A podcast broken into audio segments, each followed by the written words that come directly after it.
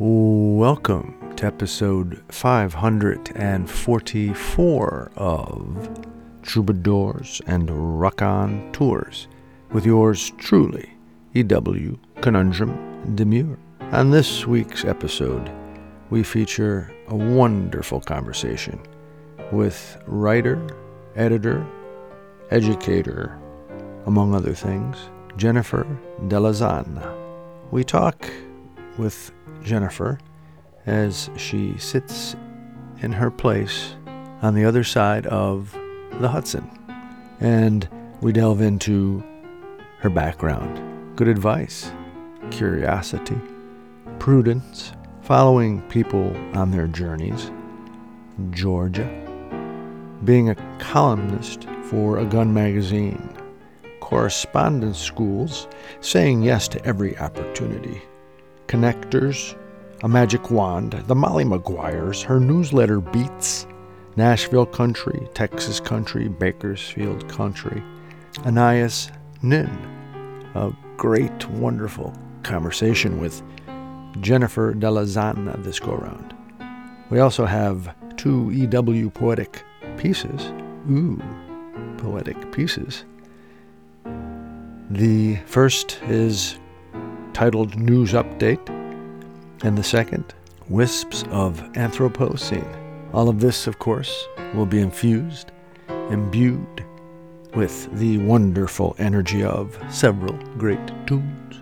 It is so nice to be with you. Let's get to it then. Episode 544 of Troubadours and Rock On Tours.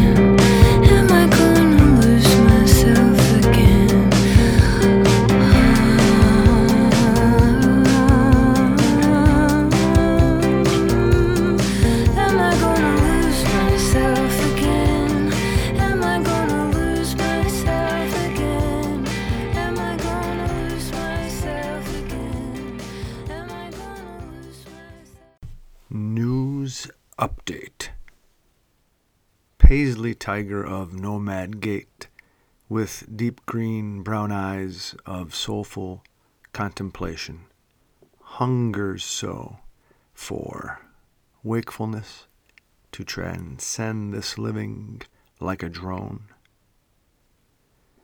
The poppy seed cupcakes made fresh earlier in the day, set there in the glass case on the top shelf in satin pink cups of jubilant posture. The lunchtime crowd bustles and lingers as the day is in its own time. Steadfast, subtle, sublime.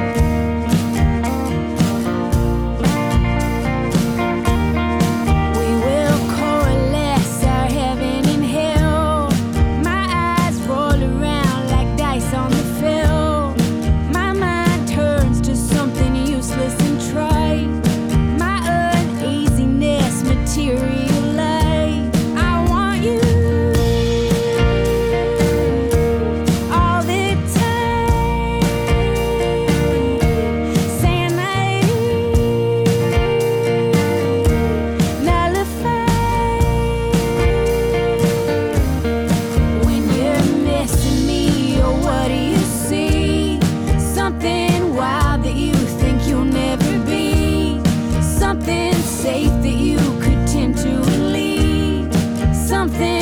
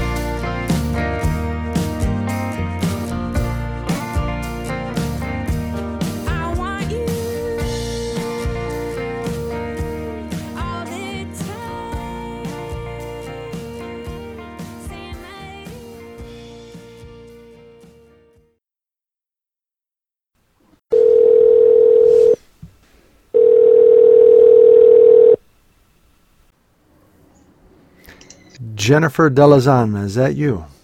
That's me. So nice to have you on Troubadours and Raconteurs. Thank you for being here. Thank you so much for having me.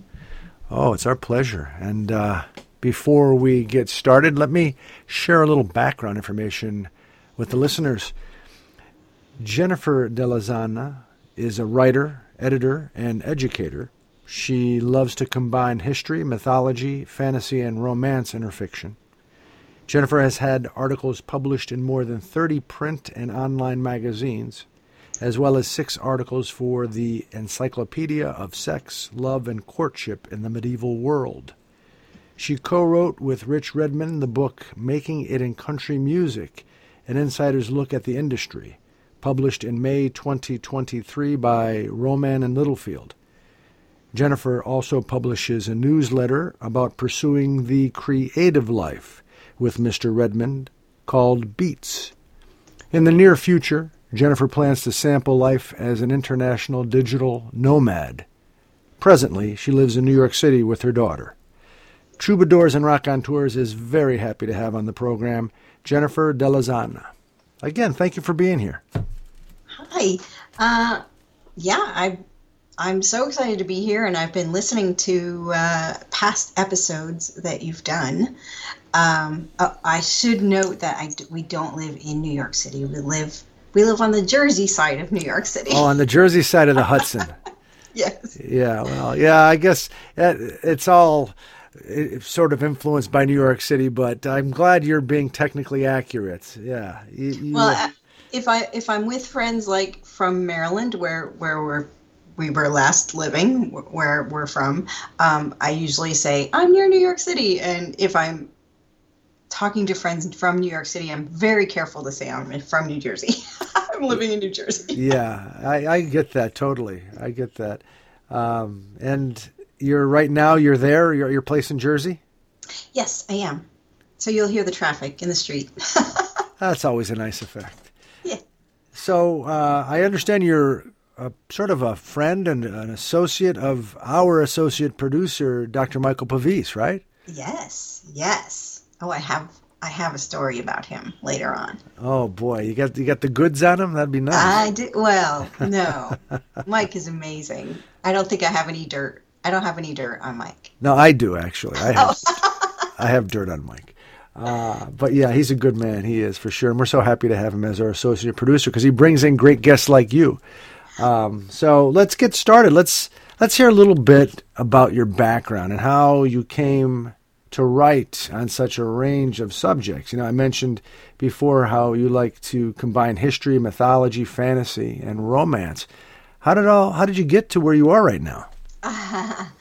um, well, with, whenever anybody asks me how I got here, I feel like I talk for like three days, so I'll try to keep it short. Uh, but first, I should mention that actually I'm originally from Pennsylvania too. Oh, cool. So where you guys were are. Um, so it's really, I think, a combination of good advice I received early in my career and some really amazing people who are incredible connectors and uh, one of whom is Mike, and a crazy amount of curiosity. I took a personality test once, and it said that my greatest strength was curiosity, and my least greatest strength was prudence. so I took that to mean that curiosity actually did kill the cat, and maybe I'm a cat. So, like most writers, I, I grew up reading voraciously and writing, but it wasn't something that I ever thought could be an actual career. When I went to college, I thought I was going to be a minister. My dad's a minister, and I was always involved in the church. And I had a triple major in history, German, and Greek. Mm. Like, for real, that was my major. my now ex husband, Gary, always teased me about it. Uh, the good advice came from a friend who actually started out as an employer and a mentor when I was first in college. And he said, always say yes to any opportunity you're offered, even if you don't know how to do it. You can figure it out as you go along. Mm-hmm. I hear and that. I, I, I do have to say that I sometimes take that advice a little too far in my life. So now I have a chalkboard near my desk where I write ideas, and I have written on the bottom something I read recently, which said, You can say yes to anything, but you can't say yes to everything. Yeah. which I try to follow that advice. I read it every day before I leave my house. Um, I, I met Gary, my ex husband, in college, and he was pre med, and I just sort of followed him along on his journey as I tend to do with people. My younger daughter once told me that I get passionate about whatever my friends and family are interested in. She says it's kind of my love language. so I learned everything about running a medical office by working for one of his bosses. And then we got married and we moved to Georgia and I ran his office. And he burned out because he was the only surgeon in the county in rural North Georgia. And we moved to Maryland when he got a job for the FDA, and now he works for the NIH. Um, from the time he was in medical school, I'd been freelancing kind of as a hobby, writing about whatever caught my interest. The first article I sold was actually for a gun magazine. Wow. Mm. And I ended up, well, I grew up in Pennsylvania. I hunted. Um, I ended up being a columnist there for a while, but I've done everything from reporting on the Chevy Bolt when it was first coming out to like like a few decades ago now to how to throw an 80s party. So I love 80s parties. I love 80s parties. Soon after moving to Maryland, I saw an ad looking for somebody to write an online course about medical transcription for the company that eventually became Penn Foster. And that's where I met Mike. Uh, yeah, and that's a correspondence school, basically. Yeah, basically. Yeah. Uh, back then, it was called a correspondence school. Now it's called online learning. Right. Yeah. It was Right. like the International Correspondence School. I think is is where it, that particular Penn Foster started. Oh, started. Yeah. When I start when I started working for them, they were Thomson, which is uh, now Thomson Reuters. Yeah, it, it morphed a couple of times. The reason I bring it up is because International Correspondence School (ICS) that was one of the first in this country, and people, you know, back in the 1800s would learn how to how to tool and die making or what have you, you know, through correspondence Right. school. Yeah, Right. pretty cool. Yeah. So we're from that tradition, but oh my goodness, it's come a long way. Um, so Mike was the editor for that course, and I wrote that course. And then they needed somebody to write a course on medical coding, which I also knew. So he assigned that to me. And then he started coming to me with these strange assignments. And one day I asked him, "What do you know about me that makes you think I can write this?" I think it was an actual clinical medicine textbook. And remember, I was a history, German, Greek major. I just happened to marry a doctor. Um, and he said, I have subject matter experts who give us the information. I just need a good writer to make it sound right. And I was like, okay, thank you. Carry on. so Mike probably doesn't even remember saying that, but it it changed my life. I still replay it in my head whenever I start to doubt myself, which is a lot. How did it change your life? I, literally just gave me the confidence that I, I mean, I had somebody who was hiring me over and over again and told me I was a good writer. That's all it took, I guess. I was mm-hmm. like, okay, I guess I'll be a writer. And here you are now, making a living. So, and then Mike called me one day, and their sister company, Ed2Go, needed somebody to adapt Penn Foster's coding course to one on their platform, which would be a shorter course. And he wondered if I would mind if he recommended me. So I said, sure, because I was now used to saying that to Mike whenever he asked me to do something. So I so he probably doesn't know that either. He could probably call me tomorrow and say, "Hey, can you do this?" I'd be like, "Yes, anything you want." so I started writing their online coding course, and about halfway through, they said something about teaching the course, and I was like, "Whoa! I didn't know there would be teaching involved." Uh, but I did it because say yes to every opportunity. Uh, and this was about maybe 2004. So the very first online class I ever took was called something like How to Teach an Online Class. Cool. Yeah. and almost 20 years later, I'm still teaching that class and five others. And Ed2Go often hires me to write and edit other people's classes. So Mike was literally life changing. And, and now I'm an editor on top of being a writer, but that sort of came about by accident after graduate school, which was a low residency program, which means most of it is online. And the only reason I had the nerve to even get that MFA degree in writing popular fiction was because I was teaching online already because of Mike. So I connect him to that too. That's fantastic. You're making his day, his year, giving him all these props. Uh, but I get it. I totally get it. Sometimes all you need is someone who recognizes ability and talent uh, in in you, and and then it gives you the okay to believe in yourself. Uh, you know, it's maybe not the best thing. You know, maybe you should not need that. I suppose. I Not mean, need external. Right. Yeah, right. but if you do indeed need it, and a lot of us do, for whatever reason, it's nice when you get it. Yeah. Yeah. and and now I mean I look at I'm looking at uh, all the different projects you've been involved in. As I mentioned, yeah, you even wrote a, a, a book about making country music, right, or making it in country music. Mm-hmm. Are you a country music uh, artist? I am not an artist. Um, that is well, I play the piano, but that doesn't count. uh, this is really another story about an amazing connector. So actually, my friend J.C. Clifford is the connector of all connectors. You will never meet anybody like him. Uh, we've been friends since we were kids. In fact, his parents bought the house his mom still lives in from my parents. Wow. So I always say JC grew up sleeping in my room. Yeah. And yeah. And about the time I finished my master's degree, he was working with another friend of ours from high school, Chris Beaulieu, who developed this product called DrumTacs. It's a sticky sort of foam device that you can put on a drum head in different places to achieve different sounds. Mm-hmm. So, sorry, JC and Chris, if I really screwed up that description. um, anyway, because of the marketing they were doing, JC was traveling around and working with all kinds of drummers to show them how to use it. And it ended up being pretty popular with country drummers in particular. So during that time, he became actual friends with Rich Redmond, who's Jason Aldean's drummer. And Rich said that he had a book about half formed, and but he was kind of stuck on it, and he wondered if JC knew any ghostwriters. And JC said, "Yep, I'll ask my friend Jen."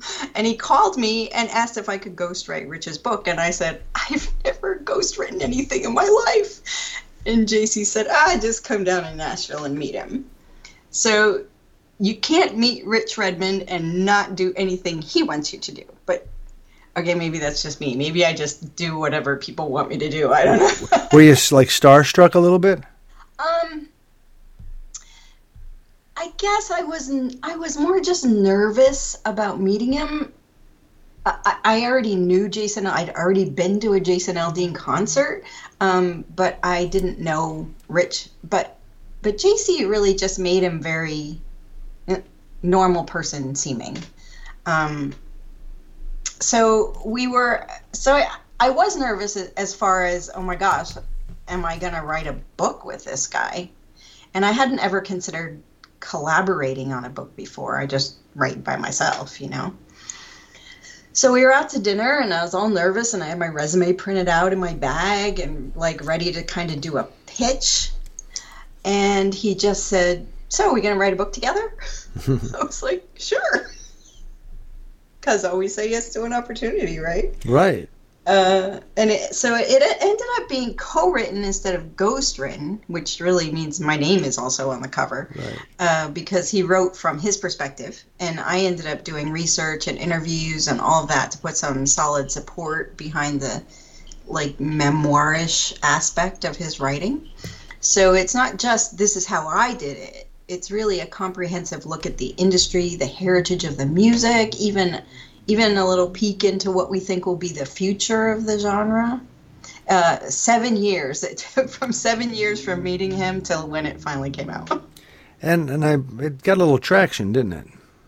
Uh, it has been. Well, I've been. Oh my goodness, uh, it's it's work marketing your book. I mean, we we published with Rowman and Littlefield, and they're they're uh, uh I would say me, they're still considered an independent press. You know, they're not one of the big five. Um, and so there was they work with us and they do some amazing things. They just did an ad spread for us for Nashville Scene, which is amazing. Um, but mostly, and, and, I think even if you're published with the Big Five these days, a lot of the work of marketing falls on the authors. And so I've been doing like deep dives into marketing and figuring it out, which always scared me. But whenever I'm learning something, I get interested in it. So it's been fun learning how to do all of this. Um, I've met some really interesting, credible people, including our editor, Michael Tan. I thought it was done and polished when we sent it to him, but his ideas really took it to another level and the book launch has just been so it came out in May and it's just been one fun thing after another really. Like this I'm going down to Nashville again uh, for the Southern Festival of Books this wow. month. And then next month uh, we won an award that ha- came with an award ceremony down in Miami. So I'm I'm going down for that.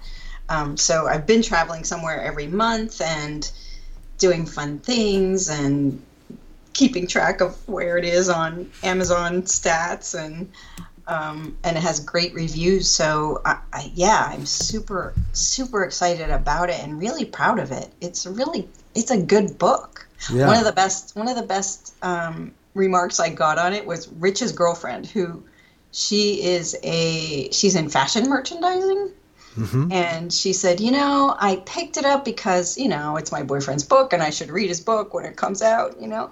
And she goes, I kind of th- figured I'd just skim through it, but I kept getting interested in it and I just read the whole thing and I it went fast and I really loved it. And I was like, Wow, that is the nicest thing anybody's ever said. Yeah, definitely. You know, she was just going through it as out of obligation, but she ended right. up genuinely getting drawn in. That's great. Right. And again, the book is Making It in Country Music, an insider's look at the industry. Just published a few months back in May of this year, 2023. If you want to want to look for it, look at the usual places. I'm sure you'll find it. And and uh, this relationship with Mr. Redmond uh, work relationship has has developed even further into another project. I understand, right? Yes, yes. Um, well, before we go there, though, I want to ask: yeah. Have you learned anything about, uh, given your research, country music that you thought you you were surprised by or that fascinates you regard, so regarding its place in our culture here in the United States of America?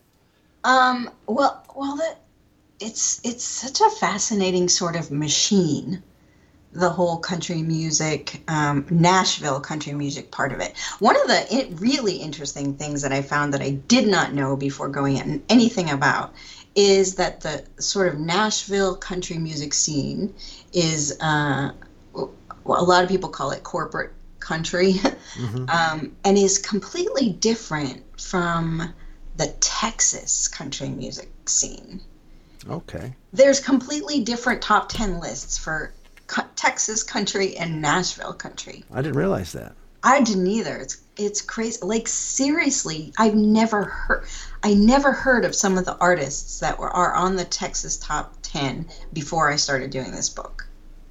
See, for me, I get that in a way that now that you mention like to me Texas country would be a Willie Nelson though he has Although a connection. He started in Nashville, right? He moved to Nashville. Everybody moved to Nashville, right back in the day, and and I guess I don't know. Maybe there's a bigger scene in Texas than used to be, but it used to be if you were going to make it big, you had to go to Nashville, right, in the country right. world. Well, he went to he started in Nashville, got pretty big, went out to Austin, and said, I'm going to "Stay here." right. So there's two different worlds, uh, you uh, know. Uh, there's three really, because Bakersfield, California, has its own sound. Wow. Yeah. Wow. So Nashville country, Texas country, and Bakersfield, California mm-hmm. country. Mm-hmm. And is it is there still a country and western genre, or is that gone? Um, I don't know if the people out west call it country western. I know Rich hates that term, country western. Because that used to be what it was called a yes. while back, right? I said it once and he groaned, and I was like, "Oh, sorry, am I not supposed to say that?" um, I don't know. But the other the other really interesting thing is uh, the biggest gains in country music popularity now are in England. Hmm. So England and Australia are really big. There's even a country music. Uh, there's country music festivals down in Australia. So there's another. That's another sound. And Rich has actually done some some work with some Australian artists. Um, and the interesting thing about the English artists is like their top five country artists, four of them are women. Mm. And women kind of get short shrift in America in country music. It's a you know it's a very big boys club, um, but a lot of the people coming up in England are women. And that's interesting. And do they try to mimic what they have seen and come to love out of the United States country music scene, or do they oh, do their own thing? It's very. I think it's very heavily influenced, but of course you have your own thing going on when you know you have other influences too than what an American artist would have too. So I'm sure it all comes together for a, a unique sound. Yeah, I'm curious. You know, I'm curious to listen to it. So it sounds the same, though. You know, it's country music. Yeah, and their and you know, and their and their aim is always to sort of you know make it over here, you Yeah, know, because yeah. that's where the that's where the machinery is. Right, just like Brit- the British invasion of rock and roll and, and how that was influenced heavily by blues uh, music from the United States of America and bluegrass music from the United States of America. Right. But yeah, but it's very there's definitely a symbiotic relationship though uh, here and and in in England and I suppose um, Australia makes sense. We're all connected to it in a certain way historically. Uh, yeah. Oh wow, this is I, I didn't even know those scenes existed. and um, the women too that you mentioned that I never thought about that. I guess if you think about old school, you can you can talk about Dol- Dolly Parton and Tammy Wynette, and uh, I mean, there's a bunch of them, a uh, bunch of great um, Patsy Cline and so on, great female country singers. But But there's always a fight. Like there's a there's an unwritten rule in country music radio that you don't play two songs in a row by women. really, Yeah. I always, when I'm listening, I, I try to see if that's still holding true. Um, and every once in a while, I hear two women in a row, but it's really not very often. Yeah, that's that's pretty interesting. An old boys net, or a boys net. I don't know if old boy, just a boys net, a boys Yeah. network or, or uh, sort of scene. Um, and and now the the beats thing. I wanted to get to that. You know, from this experience with Mr. Redmond, uh, Rich. Uh, you guys, I guess, figured, you know, we, we have a, a nice working uh, connection here, and, and and you both appreciate the creative life, I guess. So you started this newsletter. Yeah. Yeah. He's a, he's a really big teacher. He teaches as much as he can. Um, he's he's really a fascinating person. He teaches. He's an actor. Um, he has his own podcast. He, um, of course, is you know drummer, touring, and a session music musician, which is also odd in Nashville. Uh, I'll be becoming more common, but almost because of him. Um, and but the newsletter so we originally thought about the book. We thought we could do a website sort of to support it and put tips on there for people moving to nashville. When we first started the book it was very more nashville centered. Um, so we were like we could put places that are good for artists to live and all that kind of stuff. Um, but uh, the n- newsletter idea has been the most surprising, fantastic thing that has come out of this book so far for me. Um, so at first I was like, well, we'll just use it to market the book and maybe provide some tips for musicians. But then I took a class in how to make a newsletter from this woman named Amber Petty, and it kind of changed my life again. and newsletters are having a moment right now, very much like blogs had back in the early 2000s. I subscribe to so many of them. I used to tease my, tease my older daughter because she obsessively reads webcomics, like 400 of them or something like that. I told her I have to stop teasing her because I read so many letters now, newsletters. Um, but I find all kinds of interesting things about music and writing and creativity in general. And I also write for the website Medium, which uh, is actually my highest following on social media. I'm not sure why, but I think that's awesome because it's really just my writing. And that's So- ca- that's a website called Medium. Other Medium, yeah. there are other writers as well, but you're getting. Oh a- yeah, it's huge. Medium is pretty huge. Um, so my goal is to find a few articles that have a theme, do a little description of each article, then write a longer piece about that theme, post it on Medium, then put those links together in one spot on the newsletter. And sometimes I can tie in something that's in the book or also Rich's podcast. And so that way I can sometimes get a four way tie into the theme, which makes it really multimedia, which I love. And, uh, but this, this kind of magic wand that Amber or Petty used on me, I don't, I don't have to do all of that. Even one or two of those things, which is something that's totally accessible and easy, is easy is enough for a great newsletter. And that's the key to making it a sustainable practice instead of something I feel guilty about and put off doing. So now it's fun. On weeks I don't have time to hit that really high goal I've set for myself for the structure, I still have a newsletter that's entering interesting and consistent, which is important. So, and recently I started getting some feedback from artists who subscribe. And our last newsletter, I did a special feature about one subscriber who sent me a story. He's also a drummer uh, and from Pennsylvania. and we happened to be in Nashville in the same week. So he invited me out to his show and then I published his story in the newsletter. So that was a lot of fun, and it, it, just the whole thing just feeds my creativity and my confidence at the same time. And we get like we have, I don't know, we're almost at hundred subscribers now, which amazes me. I thought it would be like six people, and all and five of them I would know. You know. no, that's that's great. And and uh, again, how often does that is? Every other week. Every every other week. So and, one, will, yeah, one will be going out soon. And you say it feeds your confidence, it feeds your creativity. All this stuff is it feeding your bank account as well, or is it? It's not about that. No.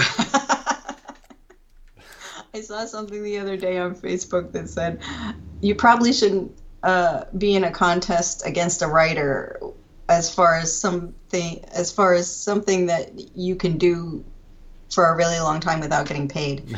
Um, Yeah. So I mean, uh, uh, hopefully the royalty statements will reflect it, but um, but the newsletter really isn't about. In fact, the, the newsletter class I took was called something like your newsletter isn't going to make you any money, but this is why you should do it anyway. yeah. Well, you talked about the creative life and being an artist. Uh, that is, I mean, you want to pay your bills and you want to be comfortable, but really, it's a it's a calling. It's a it's a way of of being alive. You know, you have to do right. it. Right. So it's right. nice that you have avenues. Yeah. They say that too. Like, if you can do anything else, do that. yeah, but if you were just doing stuff to make money and you weren't satisfying this need that you obviously have, I, I believe there'd be misery involved. You know. Well, absolutely, and I think that's why. Actually, that's how I ended up getting into fiction. That's um, a nice segue. You're good. So let, tell oh. tell us about your interest in fiction. So, so not long after I started the medical course writing, I had an idea for a romance novel that was partly based on some family lore and uh, brought in some of Molly Maguire history from Pennsylvania. Mm-hmm. So you probably know that the Molly Maguires were a group of mainly Irish coal miners that revolted against the coal mine bosses in the 1870s.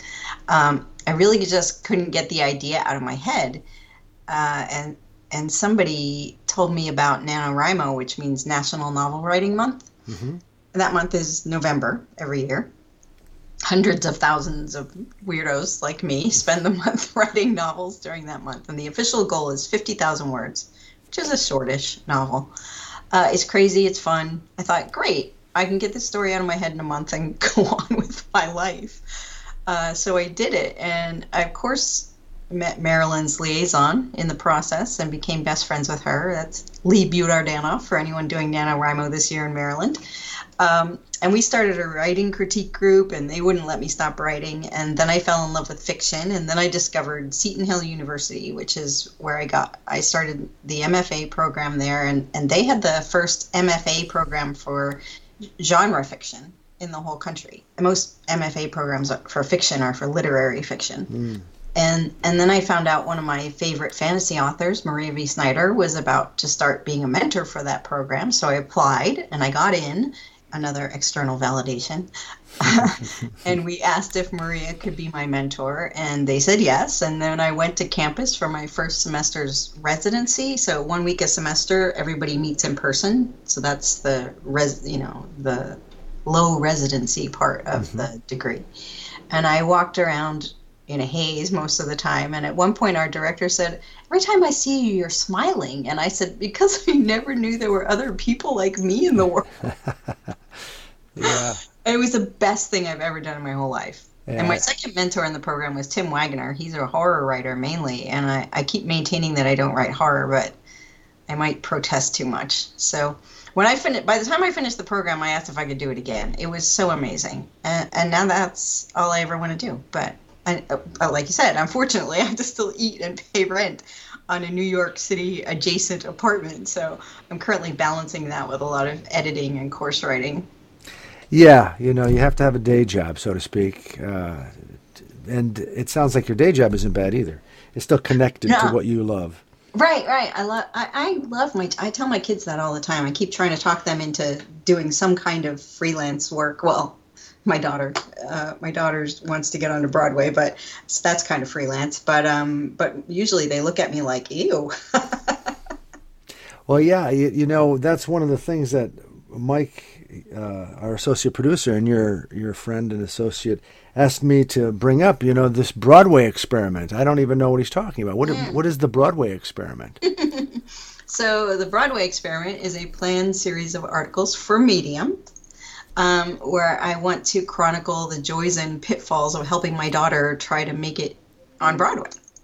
So she, um, let's see, um, she when she finished high school two years ago, she um, decided not to go to college and she just wanted to come here and try to make it on Broadway. So that's, that's what we're doing here.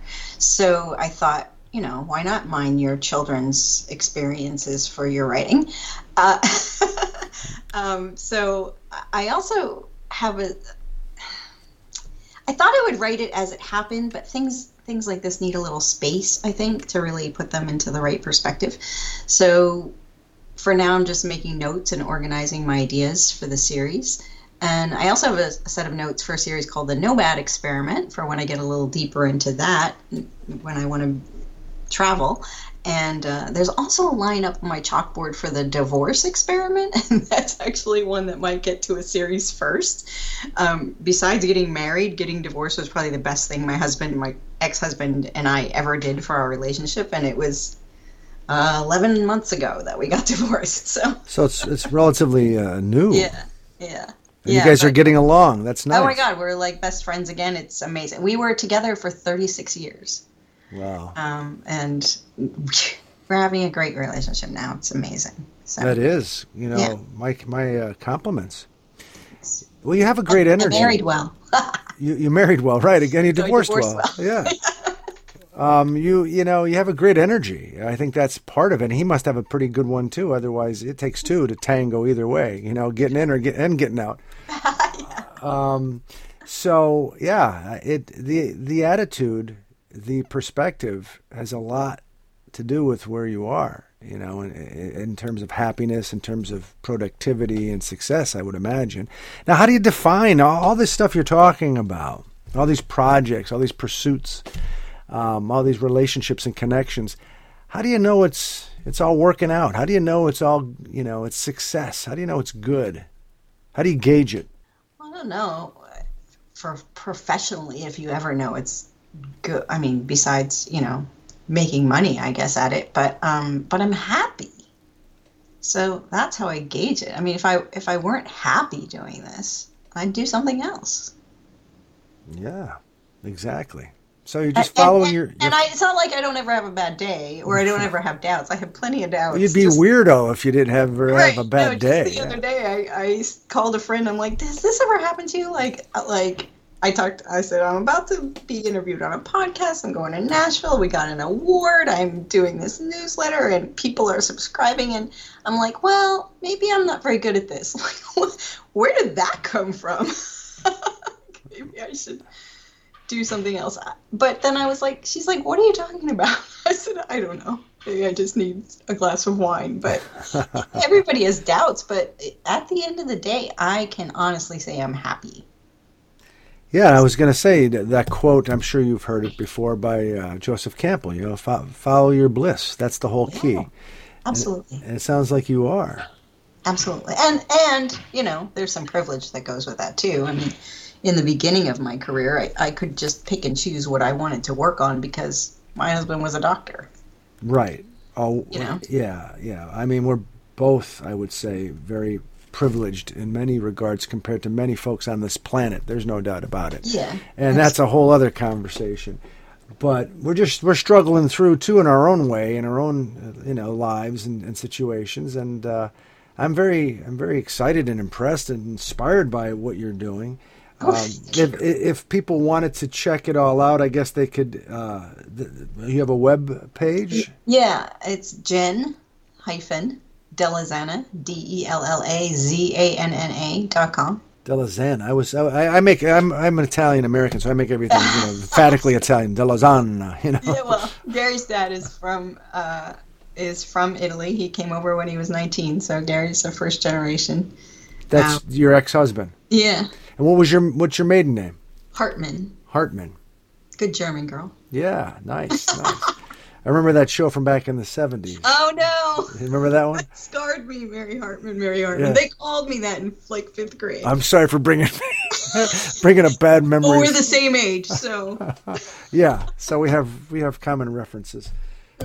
um, well, what? So what's coming up next? You have a, a fictional a novel coming out? Are you well, working on it? So my um, well, my novel that was my what I wrote in graduate school is with an agent right now, but it needs another rewrite. But I've been too busy to do it. Um, my right now I'm working with another member of Jason Aldean's band, his pedal steel player Jay Jackson. Great. Jay is a, an amazing artist as well as a musician. And I met him through Rich, of course. I actually emailed him about giving me some stories for Rich's book way back when we first started writing. And funny, Rich said he's the least likely one to ma- email you back. But he was the only one who emailed me back. Nice. But he emailed me to say he had no stories about Rich, but he was wondering if I could help him with a children's book idea he had for a few years. And it turns out it wasn't just an idea. He'd made drawings, he'd sculpted the characters and the settings, and besides that, he's super cool and really interesting to talk to. Um, so we've been kicking around a bunch of ideas for the past couple years, and we're finally getting close to an actual full story. Now I just have to get it on paper. And he's got a lot of drawings to inspire me and he actually just became part of my literary agency. So it's it's kind of official now and my agent is researching where we're going to submit when i finally have everything polished up. And uh, and this is now the favorite part of my life. So one day i met him at one of their concerts and we hung out on the tour bus and did some brainstorming so I, like, Yeah, I you- totally felt like a rock star it sounds like it. huh? backstage. I was backstage. I ate dinner with the crew, with Jason Aldean, hung out in Whiskey River, which is his backstage area. Uh, yeah, yeah, I'm just a rock star. I I think that's a Willie Nelson reference, isn't it? Whiskey River. Whis- Yeah. It is. It is. Yeah, yeah, that's cool. That's a very cool scene, and I'm sure these these folks are are uh, a lot a lot of fun to be around, right? They are. They are. They really are. They're just and they're just super nice people. They really are just super nice, normal people. Yeah, I, I'm sure of it, and they're living well, so they're probably extra happy. you know? Right. uh, it's it's a pleasure having you on the program. I'm so I'm so happy that uh, Dr. Pavis, aka Michael, uh, suggested it, and I you know uh, any any thoughts you'd like to share, any insights you'd like to share uh, before we we say toodaloo for now. I'd like to have you on again. Uh, oh, I'd love to be on again. Um, there's a quote from Anais Nin who that I've written out and keep by my desk, and it says, "And the day came when the risk to remain tight in a bud was more painful than the risk it took to blossom." And I put off things that I think are only for myself for way too long. I always have, and I probably always will. Um, but I think people who do that should remember that it causes pain to do that to yourself and sometimes because you're in pain to other people. So it's scary and sometimes painful to do what you want to do, but in the end, it's important and beautiful. So don't stay a, bud, just blossom. Wonderful. Jennifer Delazan, thank you so much for sharing your energy, your experience, your insight with us here on Troubadours and Raconteurs. It's a pleasure talking with you. Thank you, you too. And if you want any dirt on uh, Dr. Pavis, let oh, me I'll know. call you. Yeah, give me a call. have fun in Nashville. Have fun with uh, your, your projects, and we'll talk to you again soon. Have a good day. You too. Ciao. Ciao.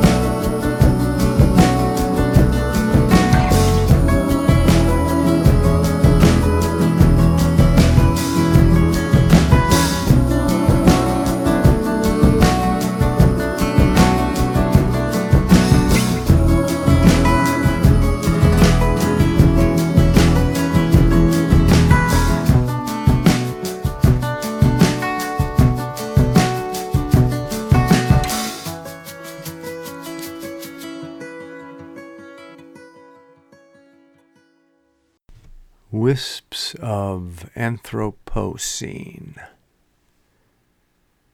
Soccer practice under the lights on a Thursday. The champagne probably flowing backstage somewhere in Manhattan, Chicago, Los Angeles, Austin. Warm stars arranged in the sky like forever, and without need of affirmation, yet brightly shining still. Content, joy inspiring, as one projects their human life into the infinite ether with the flowers, gray clouds, and the sun. Hmm.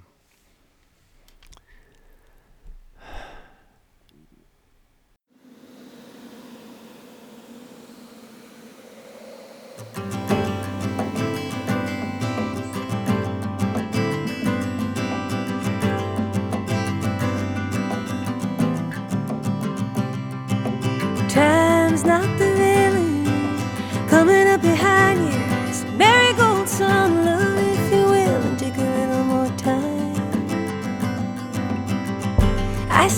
fire.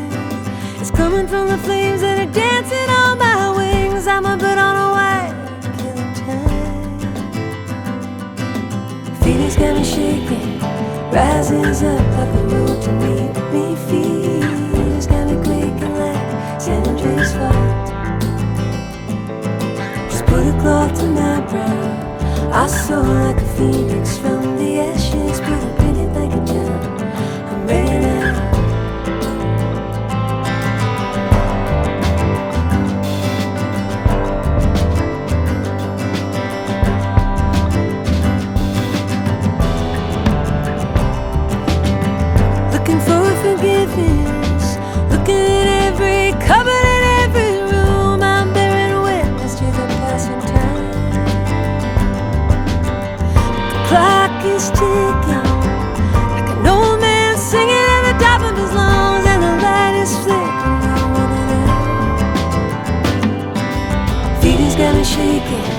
rises up like a road to meet me. Feelings got me breaking like San Andreas fault. Just put a cloth to my brow. I soar like a phoenix from the ashes, put a it like a gem. I'm ready now.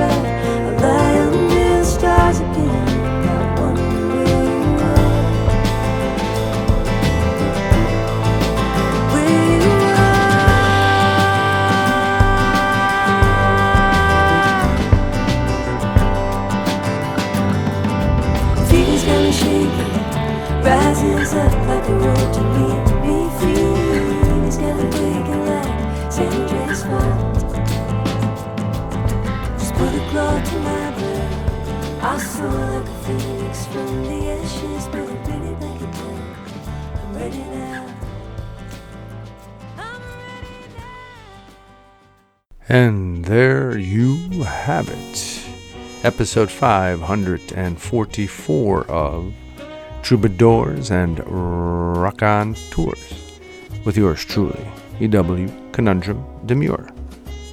I'd like to thank those folks who made this episode possible.